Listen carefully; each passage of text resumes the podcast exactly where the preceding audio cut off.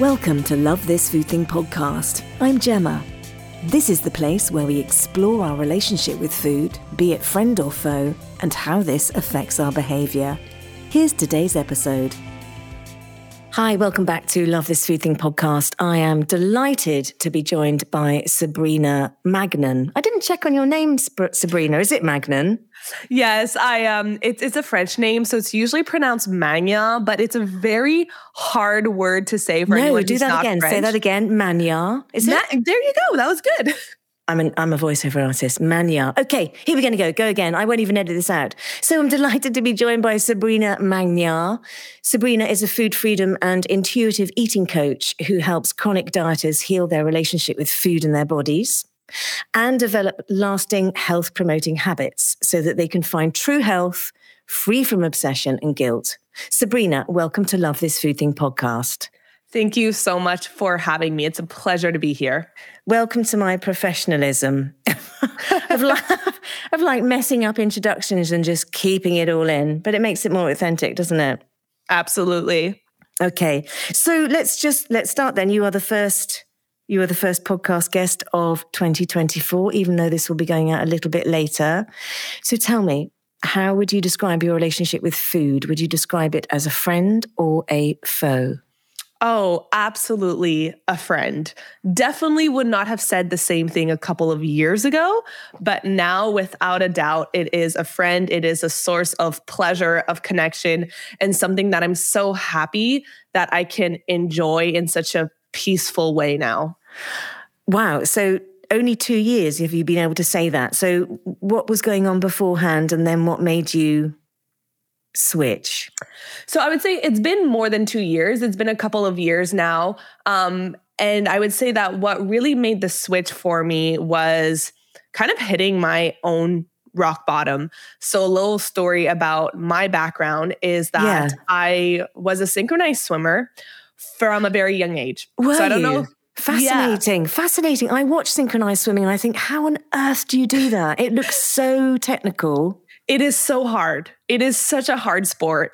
And um, I started it when I was eight years old. So my right. sister was also a synchronized swimmer, and yeah. I had a lot of people in my life who were. So I got into the sport, and what started off as like this really great way to um, get involved and and discover discipline I realized over time, and I can't even, I don't even know if I could say I realized at the time because you're kind of in this bubble, but it's a very body image focused sport. Of and course. So, is it like gymnastics in that sense? Very similar, very right. similar to gymnastics and ballet. ballet. Yeah, yeah. And so, because of course, you're in your bathing suit mm. all the time, and mm.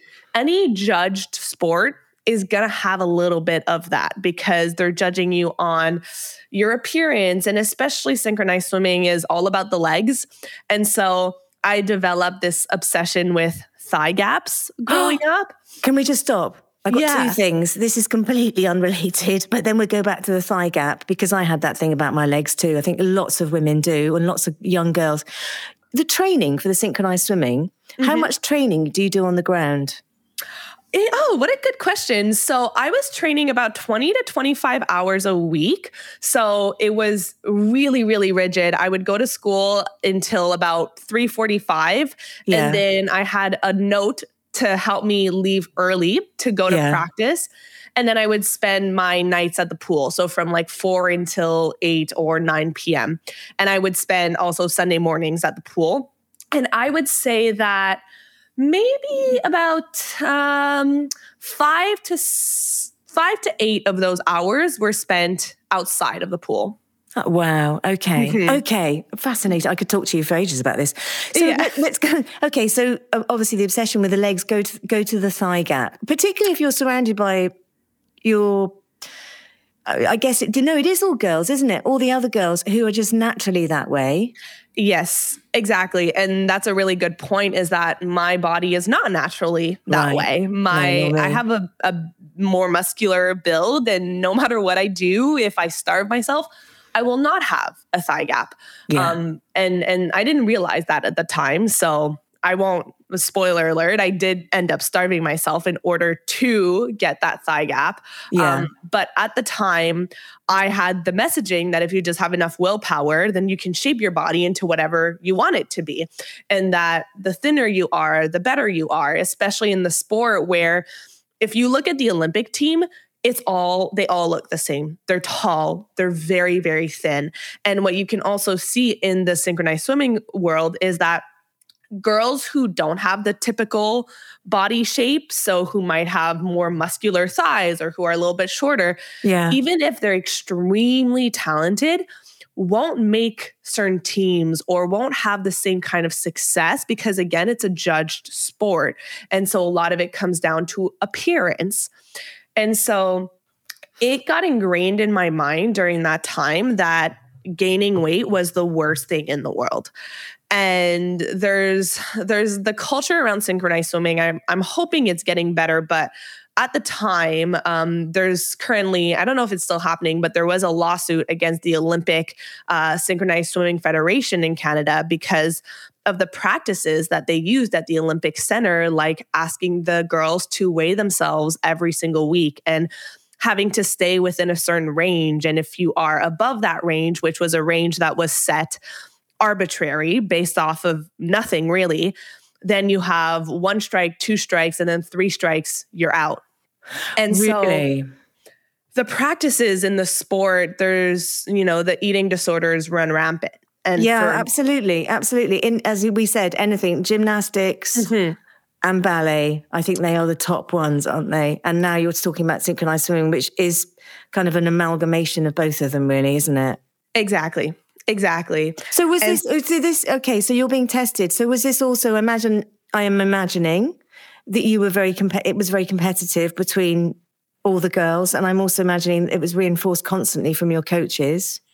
Yes. So I definitely had a whole range of different coaches. Some of them were better than others. Um, one of them specifically really created that sense of competition Mm. um, within our team. She was, to, to say the word, she was a little crazy. Right. And on one of the one of the things that she made us do at one of our practices was sit around in a circle and go around saying one thing that we don't like about our teammates, which was so crazy. I look back on it now and I'm like, I can't believe that. Um, and and you know, I think I was maybe 12 at the time. It was so young. Oh, What, what were you meant to do with that? You're meant to go, well, I don't like so and so's shoulder or something. Literally, yeah. So my my coach told me what she didn't like about me was that um, I always looked nervous at practice. I always looked stressed, and I wanted. To, obviously, at the time I was too young, but I would have said like, "Yeah, it's because I was. I was Yeah. constantly stressed out at practice." Yeah, and terrified of you. Exactly. Yeah. Okay, and, you sorry. know, on, continue. yeah. She um one of my friends she had uh, naturally just a bigger build like she would have never been able to have like the stick thin body figure that you see in synchronized swimming and um my coach would make her if she didn't have a good practice would make her as a punishment like tell her you can't have cookies or you can't have dessert for the rest of the week Yeah. Wow. Wow. So you're 12 years old. Yeah, exactly. And and as you know, like those are your formative years and that was just the synchronized swimming part and that's not to mention just the culture that we live in. And so I actually didn't I didn't really develop issues around food while I was swimming because I was still training so much that like food was just fuel. Like I was training 20, 25 hours a week. Right. But as I was heading into my last year, which was when I was 16, I started thinking about, oh my God, well, when you're no longer training 20, 25 hours a week, you're going to gain weight if you keep eating this way.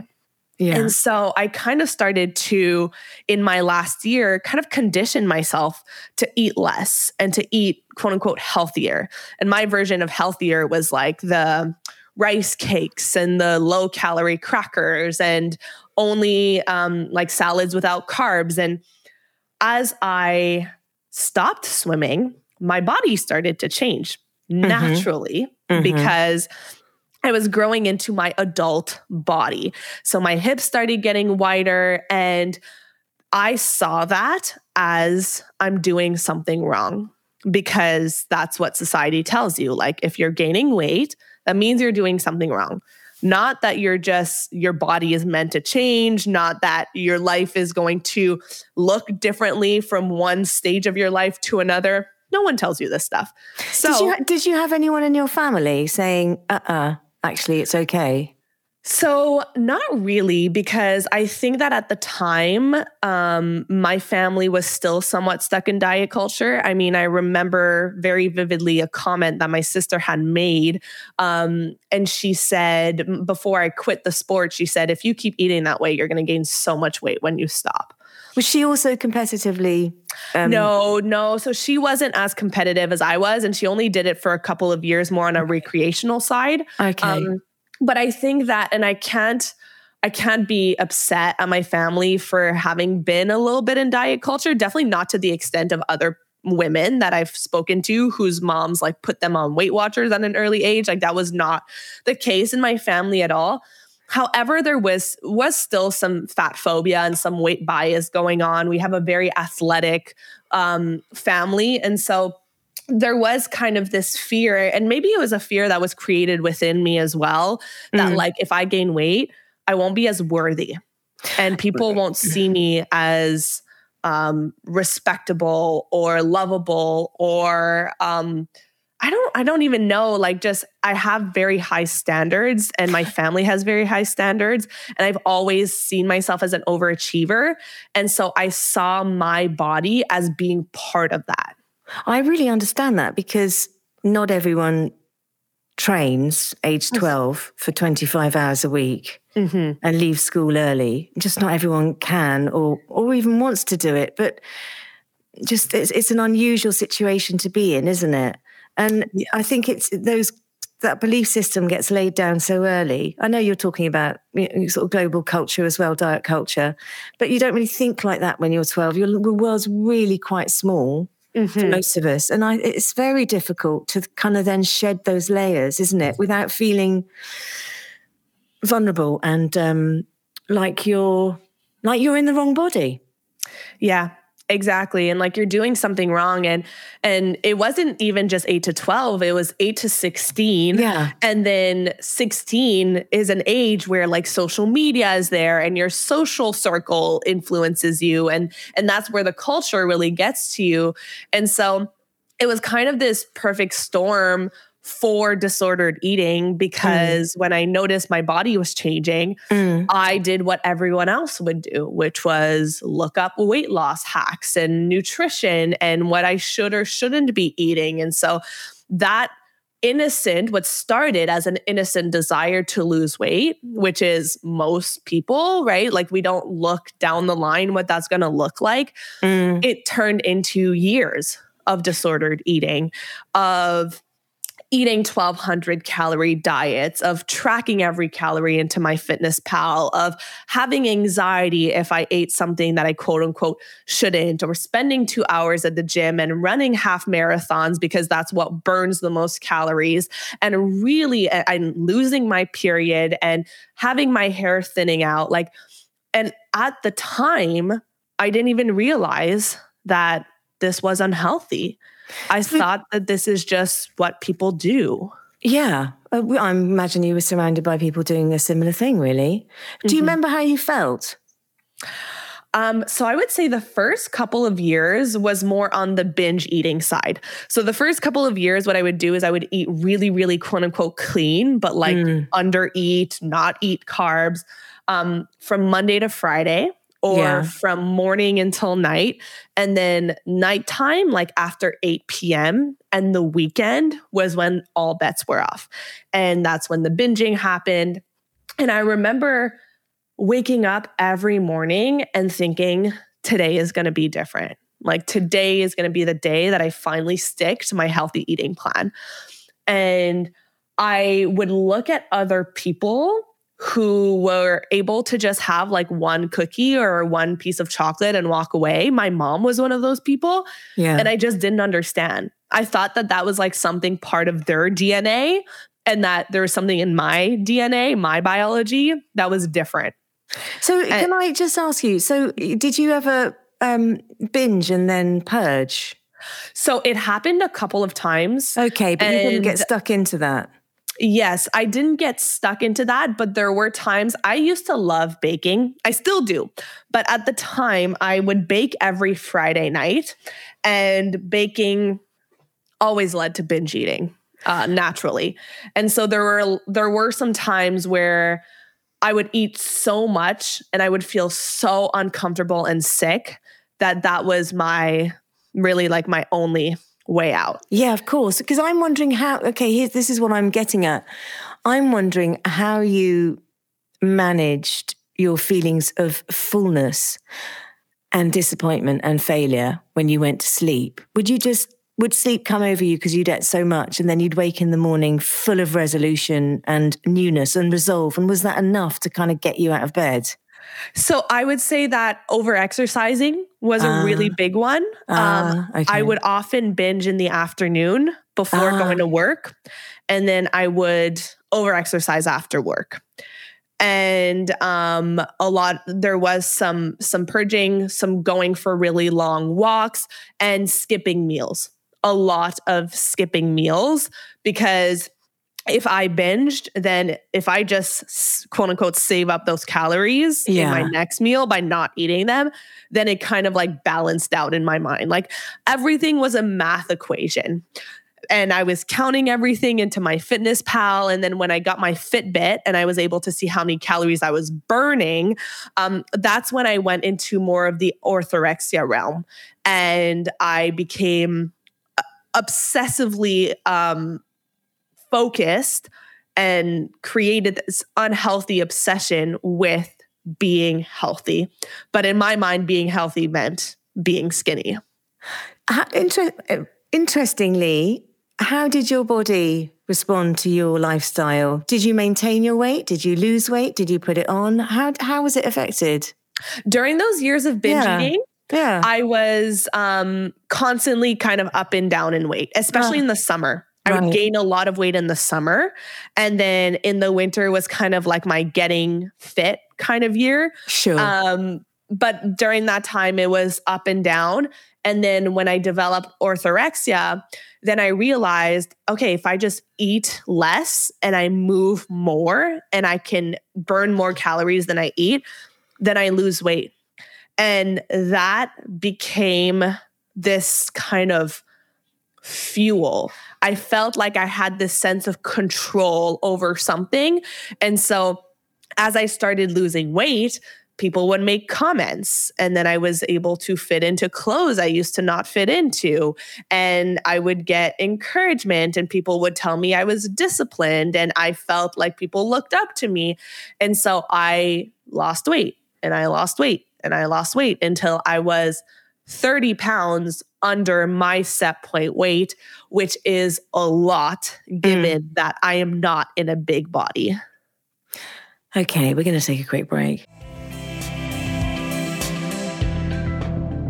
Welcome back to Love This Food Thing podcast. I'm here with Sabrina. She just gave me a little lesson on her surname again. I'm not going to say it. Not going to say it, Sabrina. Mania.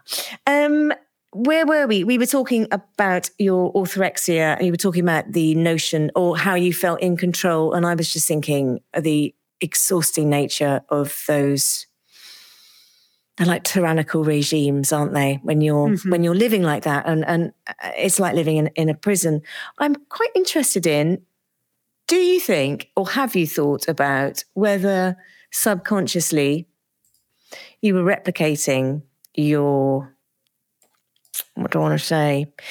Your synchronized swimming training all those years. Do you think you were trying to ah, keep That's yourself? such a good question.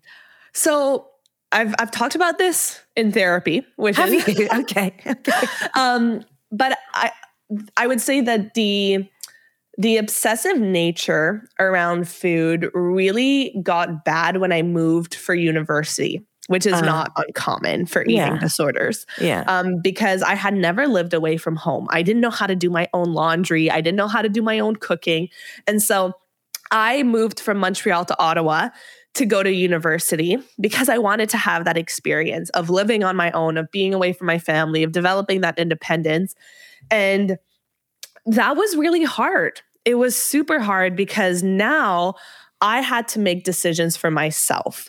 And I was not used to doing that. And I felt very out of control because I was in a new environment and there I didn't know many people there. And so food became this sense of control for me. Of course. And I am just naturally a control freak. And I, I, know that. And I'm trying to move away from that because I know that your language is very important and you are what you say. Um, but I do like having this sense of control, this sense of structure. I'm very, very type A. I am a recovering perfectionist, and so can we just delve, can we just delve into that a little bit? Yeah, is it is it about being a control freak? Because I think that that's possibly uh, the solution. Is it not about feeling anxious and vulnerable and overwhelmed? Is that oh, not absolutely. what's underpinning it? Yeah. Oh, absolutely. I do have um I do have this anxious nature. Yeah. And I I still see it in my work now that when I feel anxious about business, about my work, my solution is to work more, is to feel like I am actually working towards something. And so at the time, it was this way of managing this anxiety. And I was studying financial math and economics. That was wow. what my honors bachelor was which was not an easy program. I had a lot of anxiety around that as well. And I am someone that, like, if I'm going to do something, I'm going to be the best. And so I'm going to graduate top of my class. And so there was this, and, and I think it, it, the same thing wrapped around with food. Like, if I'm mm. going to be healthy, I'm going to be the healthiest one. But my definition of what healthy was was super skewed because of diet culture. Is it just diet culture though? Can you can you just lay the point the finger at diet culture because is isn't it a plethora of contributing factors? Your psychology, your physiology, your your history, mm-hmm. your your, yes. uh, your, early early years, and of course we have this this culture. But I'm, mm, I just think that these things would be popping up anyway.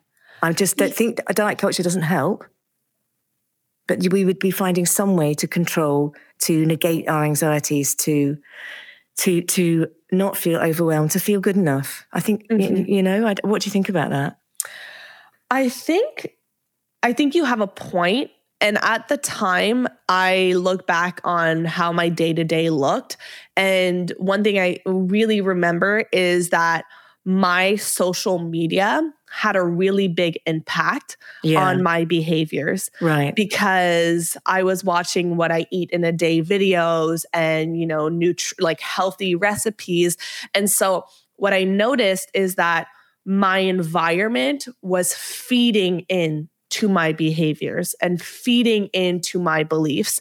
And had I known about intuitive eating and food freedom and having a healthy relationship with food at the time, I like to think that having that seed planted of like, skipping meals is actually not great for you and you're not supposed to be eating 1200 calories and like if you're losing i think back on i felt tired constantly. Yeah, i was yeah. cold all the time. My mm. hair was thinning out. My nails were brittle. I lost my period and I didn't even associate that to my eating habits.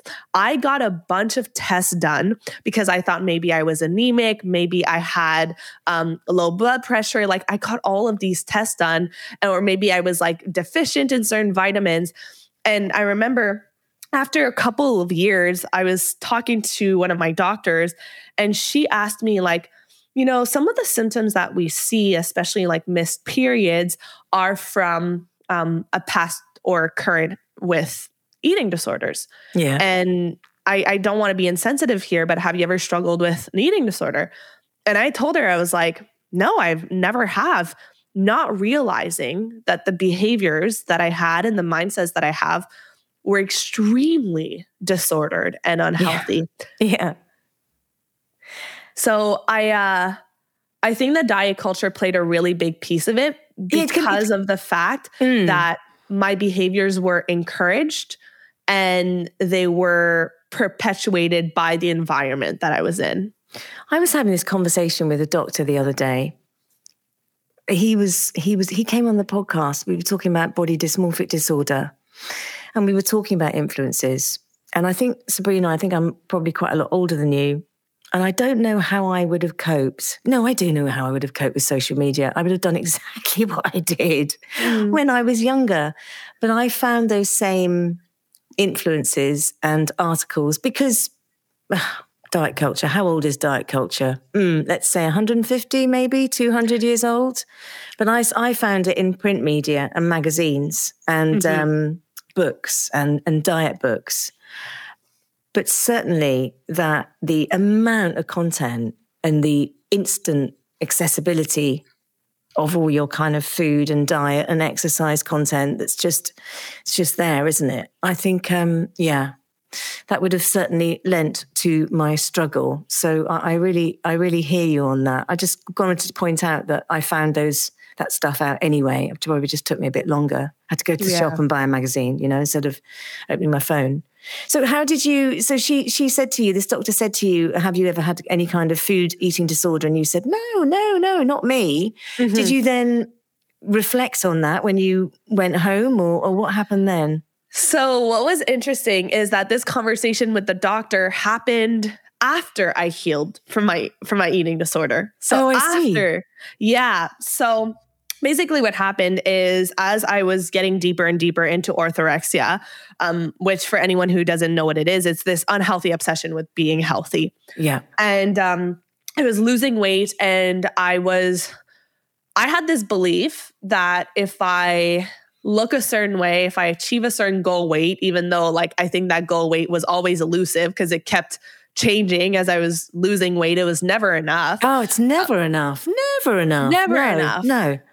And I had this belief that if I look a certain way or achieve a certain weight, um, then everything is going to be better. I'm going to be happier. I'm going to be confident. I'm going to love myself. Yeah, all yeah, of these yeah, things. Yeah. Then, li- then life will start. That kind of exactly. Then life will start. Absolutely. and um, what was interesting is that as I got deeper, deeper into it, I became more and more unhappy. Actually. Yeah. So I was losing friends because I didn't want to go to restaurants because eating made me anxious. Wow. Um, I was isolated. I was always tired. I was always cold. So I didn't want to go anywhere. And especially I live in Montreal. So the wow. winters were tough. Yeah. And um, I just, I had no energy. And I was always obsessed with exercising. Like everything revolved around food and around exercise and my body and my weight. And um, I remember there it was at my sister's baby shower and I was becoming an aunt for the first time and this should have been like the happiest day of my life mm. and all I remember from that day is the food. Wow. I spent my entire day around the buffet table because my mom had like gotten caterers and we had like all of these foods that I didn't allow myself to eat. So pastas and uh, pizzas and, and sandwiches and I just kept filling my plate up and then going back for more and then going back for more and then going back for more to a point that like I felt so sick. And even when I was having conversations with people, I was physically talking to them. Mentally, I was thinking either about, oh my God, I've eaten so much, or I want to go back for more. Like, and that's what it is when you're struggling with your relationship with food. Everything is about it. Mm. It's kind of like if you're trying to talk to someone, but that person is on their phone this entire time. That's kind of how it was with me. But instead of me being on my phone, I was in my head. And that was one of those days where I ate so much that I did purge because I felt so uncomfortable. Right. And that night, I remember sitting in my parents' basement. It was like cold, it was dark, and I felt so miserable and unhappy. And I realized, and I, I started thinking about the future, and I was like, do I want to keep living this way when I'm like 50, 60, 70 years old. Did you have that moment? You had that one of those waking up moments. Can I just say, I love that you're in the basement of your yeah. parents' house having yeah. this revelatory wake up call. Go on. Yes. Yeah. And it was starting to think about the future of like, if I want to have kids, given my current circumstances and how I feel, would I ever be able to have like morning brunch with them and put maple syrup on pancakes and eat breakfast with them? no, not right now because I'm way too anxious to do that. Think of all the sugar and maple syrup. Like I would never be able to do that. Yeah. And I had a summer coming up where I had this opportunity to travel. And I think I was in early 20s, like very, very early 20s. And I had no responsibilities that summer. I had no job, no relationship. And I had always wanted to travel. Like one of my biggest values is being independent, being able to travel. And that was what I saw in my future. But when I thought about traveling, I just got anxious because I can't control my food there. I can't be in my own environment. And there was this opportunity to go to Italy to mm, be an mm, au pair. Mm. I don't know if you're mm. familiar with au pairing. I'm familiar with au pairing and I'm familiar with Italy. Yeah, how fantastic. Yes. I haven't so, been an um, au pair, but I, I know where you're going. Yeah. Yeah. So basically, I live in nanny. Yeah. And um, I had always wanted to go to Italy. And I found out about this opportunity to be an au pair. And when I thought about doing it, there was this voice in my head saying, Well, no, you can't do that. You're going to gain weight. And mm. if you're in Italy, you're going to have to eat pasta and bread and gelato. and now I look at it and I'm like, when I think about going to a country that has amazing food, all I feel is excitement. Okay. Excitement to try the culture, to get out of my comfort zone. And back then, it was just like this crippling anxiety of what if I gain weight? And this is coming from someone who was underweight at the time. Yeah. And the the thought of gaining weight was the scariest thing in the world. And it was actually realizing the amount of resistance and fear and anxiety that I was feeling about something that should be exciting, expansive, fun. That was when I really realized if you don't do this, if you don't fix this, if you don't step out of your comfort zone and do something that is going to shock your system, you will live like this forever. You will stop yourself from traveling, from dating, from doing the things that you're actually meant to do because this is kind of like the tagline of my business. You're letting the size of your body dictate the size of your life. And that's oh. really what I was doing. Oh, that's a great tagline. And also, any kind of eating disorder behavior, and I love how you're talking about your behaviors, is that it, they break your spirit. At 1st mm-hmm. everything's terrific because it works. And you're uh, feeding your emotional distress, and it's a solution. But it, it, it it's short lived for everybody. It's the timings are different for everybody, but it's short lived, and they just break you. Yeah. They break you and they take away from your personality. Oh, and that was absolutely. one of the biggest thing. Right, is, right. And were you very depressed? I imagine you absolutely. were. Yeah. Absolutely. Yeah. And I didn't realize it at the time. Sure, sure. But I look back on who I was back then and who I am now as like my real authentic self. Yeah. And I feel bad for anyone who had to spend any time with me right, because right. I was extremely negative and I was extremely pessimistic and and not fun to be around and super controlling and obsessive and I've spoken to so many women who say the same thing of like I'm not myself anymore. I'm not my best self. I'm not who I want to be and it's really sad to see how much our relationship with food and our bodies affect our entire life. It is arguably the most important relationships in your life because what other relationships will you see that affect everything that you do and the way that you show up in the world? Yeah, and also we have to eat to survive. So if you're not eating or you're messing around with your food, you're you are having an I talked about this before an existential crisis because you're you're messing with your existence, and also you live in your body. Mm-hmm. Yeah, that's it. You, are here. You're in your body. Yeah. Um, yeah. I want to know fascinating stuff, and thank you for being so very vulnerable and candid because it's not easy. Did you go to Italy? You're in the basement. You're thinking, "Am I going to carry on doing this for the rest of my life?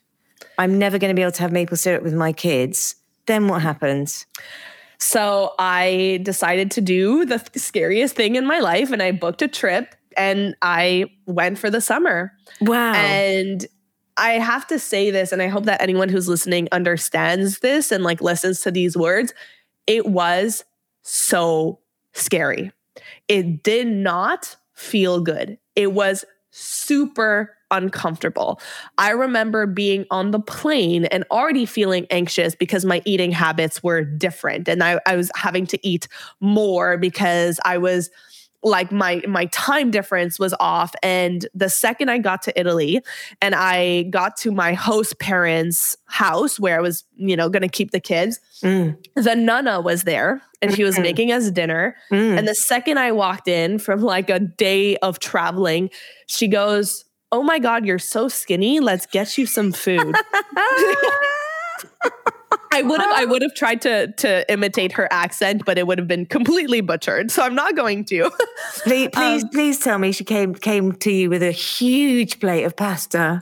Yeah. So I get there and my fears were like right in front of me. Aww. Carb central. Yeah. And my my voice in my head said, You've made a huge mistake. Like mm-hmm. this was a bad idea. But and and that's the thing about doing things that are actually going to help you grow and help you create the life that you want to live. Most of the time, it's not comfortable. It's not the thing that is the easiest thing to do. The easiest thing to do is to stay in your comfort zone, is to not do the thing that scares you. And so during that summer, it planted this seed in my mind that your relationship with food is actually the most important thing that you have.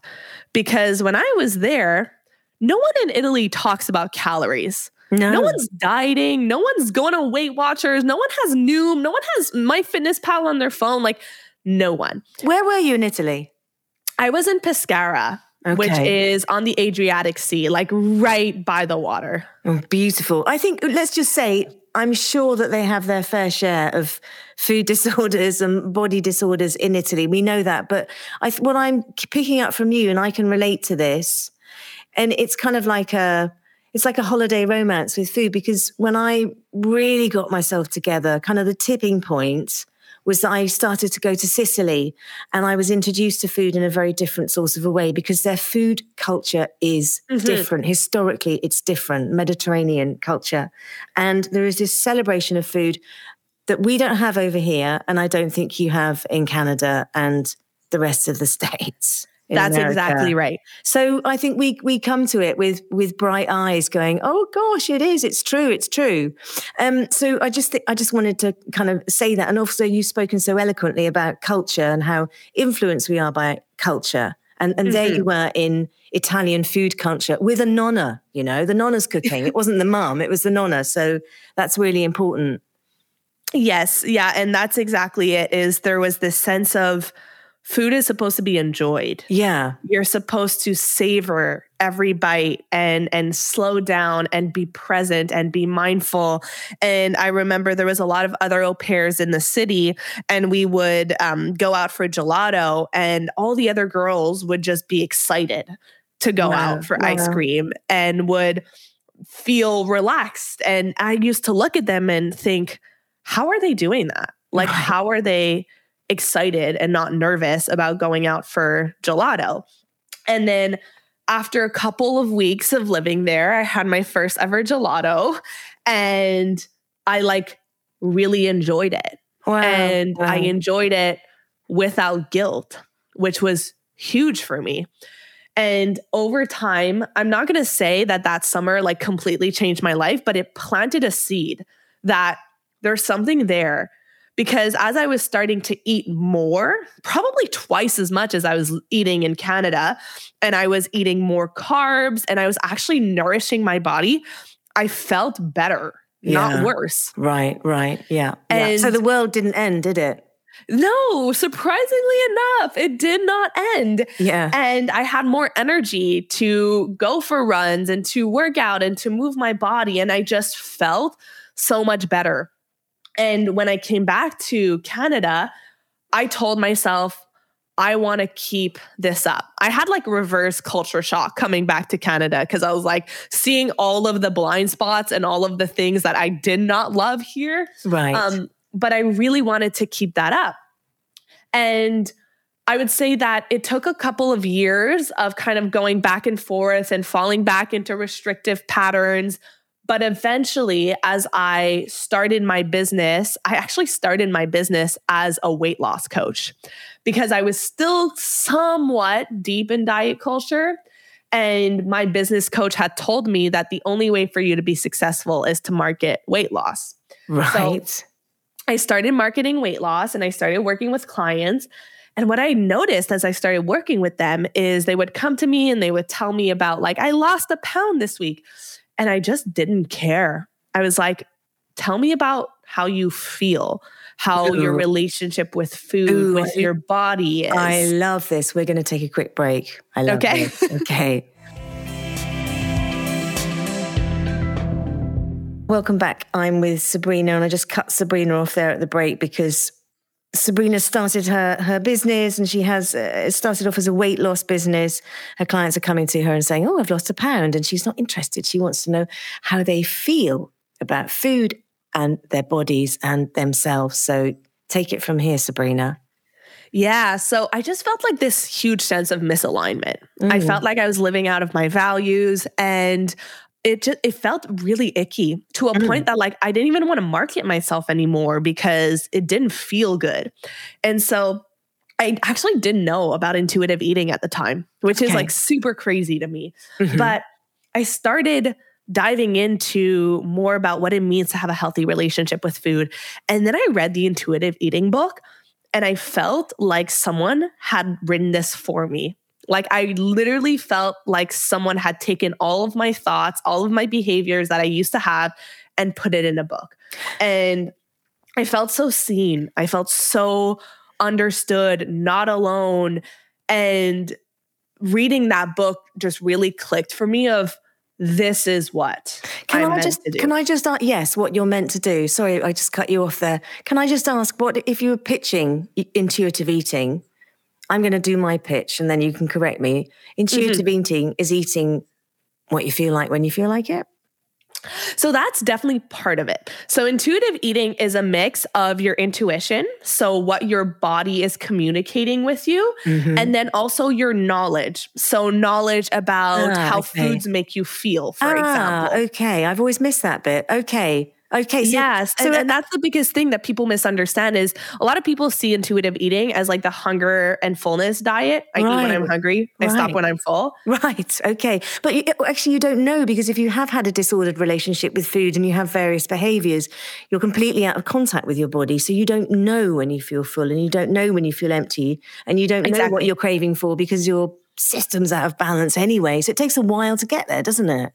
Oh, absolutely it does. And and that's that's the thing about becoming or re-becoming an intuitive eater because we're all born as intuitive eaters. Yeah. Like we have this internal guidance system that is in our body that we're born with. If you think about toddlers, they cry when they're hungry. They will not stop crying until they get food. And then when they do get food and they've had enough, they turn their head or they push their plate away. And we have, we all have that system inside of us. But somewhere along the way, if you no longer feel like you're an intuitive eater, which means you no longer are capable of trusting, listening to your body, you feel a lot of guilt and shame around food, you feel obsessed with it, you emotionally eat. That means that somewhere along the way, your intuitive eater abilities, they didn't go away. They just got buried. They got buried under a pile of noise and diet and chatter and fear mongering around food. There was and a, so there was yeah. Uh, can I just pick up on that? There was a yeah. social experiment. I don't know Oxford, Cambridge. I think with a bunch of young kids, not toddlers. I'm going to say, let's say five to seven, and they were given as much food as they wanted to eat. I think over a period of time, and they were so regulated. They just mm-hmm. ate when they wanted to, and then and none of them overate. And I'm also thinking about it was just the fact that everything was available, but once they were mm-hmm. satiated, and I think because they all had similar behavior, um, yeah, it was just they just ate in it quote unquote normally, and the same things happens with with rats. Mm-hmm. When rats are fed and they're well and they're not stressed, then they also regulate their food. Yes, and I'm so glad that you brought up those rat studies because um, food addiction is a big topic that people Yeah. talk about. Mm. And um, there's actually no studies that show that food addiction is a real thing. A lot of people will bring up those rat studies where rats kind of, once they had access to sugar, they ate and ate and didn't stop eating almost in the same way that you would with drugs. But what those rat studies and people kind of either ignore or don't talk about is that these rats had intermittent access to food Yeah. to fuel, Yeah. to the thing that they need to survive. The same way that when you're dieting, you have intermittent access to food. yeah. You're skipping meals, you're under eating, or on a mental level, you're telling yourself that you shouldn't be having this, you can't have that, that you're going to start again tomorrow. All of that is really disruptive to your mind, to your body. And so, of course, when rats have access to sugar, which is a source of fuel, a very fast acting source of fuel, then they will go after it and they will keep eating until they're so full that they can't anymore. Not because they're it's an addictive nature, but because they've just had no access to food. And Yeah. so their brain is saying, might as well stock up on as much fuel as we possibly can because we don't know when's the next time that we're going to have access to this thing that needs you to survive. It's, it's oh, where's that temple in India? I want to say Kashmir. Is it Kashmir? Which I can't the- help you there. No, you need to look it up. Someone's probably going to message and go, "It's it's here, it's here." Please do. Uh, it's it's dedicated. It's dedicated. It's devoted to the rat. And there, Mm. and now listen, I have a real issue with rats, so I wouldn't be visiting, but I'm fascinated by them as well. And there are something like eight thousand rats that live at this temple, and they sit on uh, the guy's head when he's meditating. And they, because they are stress free and uh, have abundant food, they behave in exactly the way that, that you are saying. And I'm also thinking about the um, monkeys when they find fermented fruit and they eat it and get really drunk Mhm. and then wake up the next day hangover free and move on. But uh, I'm just, just it's, it, yeah. Go on. Sorry, you're talking about the accessibility of sugar and stuff, and and and that's the nature of dieting, isn't it? You can have this then, and you mustn't have that, and then you can do that, and it's just so repressive. Yeah, exactly. And so finding out about intuitive eating and Mm. really understanding it, that's when I realized this is the key. This is, you cannot develop healthy, consistent, health promoting habits, like disregarding what happens to your weight. Your health is determined by your habits and your behaviors. And if you want to have consistent, sustainable, lasting health promoting habits, you cannot do it if the fun like the fundamentals the foundation of a healthy relationship with food and your body is not there because if you're still stuck in that disordered relationship with food of guilt and shame and starting again tomorrow and all or nothing mentality yes you may be able to lose weight temporarily yes you may get short-term results but the weight will always come back because it is not sustainable. And over time, I'm sure that you know the harm of yo yo dieting. Your health worsens, your metabolism slows down. We get so many negative health effects because of this constant trauma on your body, on your food habits. And so realizing that this is not only important, but it is the key it became such a passion for me to help women because I would hate anyone to be where I was a couple of years ago. It breaks my heart to talk to people who are still stuck in that mindset and who are living their lives in the future. Once I lose weight, then I'll be happy. Then I'll travel. Then I'll be confident. Then I'll date. And you're going to wait your entire life until you get on your deathbed and look at oh my God, how many things have I missed out on? How many things did yeah. I wait on? And I- now here I am and I can't go back in time. I absolutely agree. I I also I think what doesn't what doesn't get discussed so much is the well, it does get discussed, but actually I don't think it's as widespread as we might like to think it is, is the psychology and what people are trying to manage. And there's so many versions of demonizing your relationship with food or your body Mhm. and working out your internal world whatever's going on in your internal world. Let's call it trauma. Let's call it some different measures and levels of distress. And then you're manifesting these physical symptoms out there to deal with what's in here. Mm-hmm. And I think what's really difficult is that people get in a pickle and then find it some almost impossible to, to unpick everything and work out kind of what motivated them in the first place. Yes, that's such a good point. Uh, there's this really great analogy. I hope that I don't butcher it, but dieting always starts off as um, a survival mechanism. It it starts off either to cope with trauma, to act as a distraction, act as something to focus on, right? And and anyone who's listening, like think back on the first time that you ever dieted. It had a function. For me, it was this function of control or a feeling worthy, a feeling like you're working towards something. And so imagine that there's this river that is flowing really quickly downstream and you fall into this weather, this this river and then eventually there's this log that presents to you and this logs is your lifesaver is the thing that you can hold on to so that you don't get swept away by this river and then as you're holding on to this log, eventually you like slowly go downstream and you get to a point where you're now safe and you can let go of this log. But you have this mentality that I can't swim to the shore. I will start drowning and I need this log to survive. But in order to get to the shore, you need both arms to swim. So you actually have to let go of mm. that log. Mm. And dieting is that log. You first brought it into your life with a function, whether it was, like I said, to not feel certain really heavy things that were happening in your life. So I'm going to numb it with dieting or with food.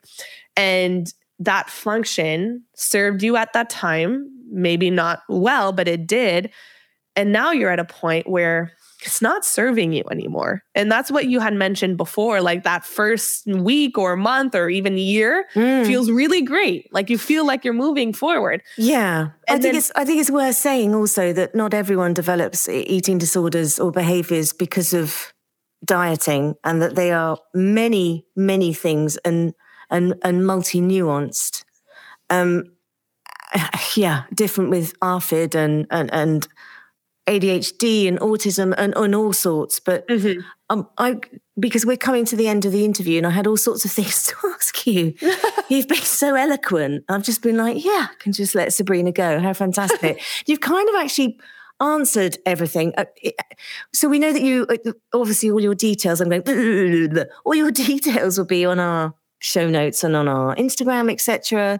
But what's your, you mentioned your tagline What's your mm-hmm. mission? I think you have a mission being a high achiever. What is it? Yeah, absolutely. I do have a mission. Um, do share. My mission is really to dismantle diet culture. Okay. Uh, Brilliant. Yeah, because it's it's such a powerful force. okay. Okay. people back. Okay. So I'm sure you're going to write about it or you are writing about it or presenting or, and not just doing one to one work. Is that a fair? Oh, yeah. No, I have a group coaching program, the Food Freedom Academy. So okay. that's where I work with a large group of women to help them find food freedom. Okay, that is fantastic. And we will point everyone your way. You've been an absolutely delightful guest. And thank you so much. But before you go, I have a very important question to ask you, which is if you were going to an island, any kind of island, any kind of climate, what five favorite foods would you take with you? You do have a store cupboard which has seasoning, olive oil, etc. Ooh, great yeah. question. um, Okay, I'm gonna I'm gonna go with number one. I would bring I would bring apples just because they're super like they last a very long time. Okay. I don't think that I would be able to live without some kind of fruit there. Yeah. Um, I would bring I would bring pizza because okay. pizza is one of my favorite foods. what type of pizza? Ah, I really like roasted vegetable pizzas. Mm. Mm-hmm. Maybe even some goat cheese and sun dried tomatoes on there. That's okay. really my style. um, I would bring. Oh my god, what a good question! Apple I'm guessing pizza. I'm gonna I'm yeah. gonna bring protein bars because they're so convenient and like lasting. And as you can tell, like I'm really talking about practi- pr- practicality here. Yeah. Um, I'm gonna say bread and cheese as my two Ah, last ones. Amazing. Okay, what kind of cheese? Ooh, brie cheese. Oh, lovely, lovely. Yeah. Okay. I, have just got this vision of you on the island. You've got your food, you're ready, and then you're going to be chopping down trees and building a boat just to get the hell off the island. Oh yes, absolutely. Or you I'm might not be very doing- good in terms of survival skills, but I will do my best. and you might you might be doing some swimming in the nearby lagoon and like Absolutely. practicing. Sabrina, thank you so much for coming on Love This Food Thing podcast. You've been an absolute joy. Thank you. Thank you so much for having me. It was a pleasure. If you'd like to learn more about the mission we're on today and who we help, simply head to lovethisfoodthing.com to see all the details.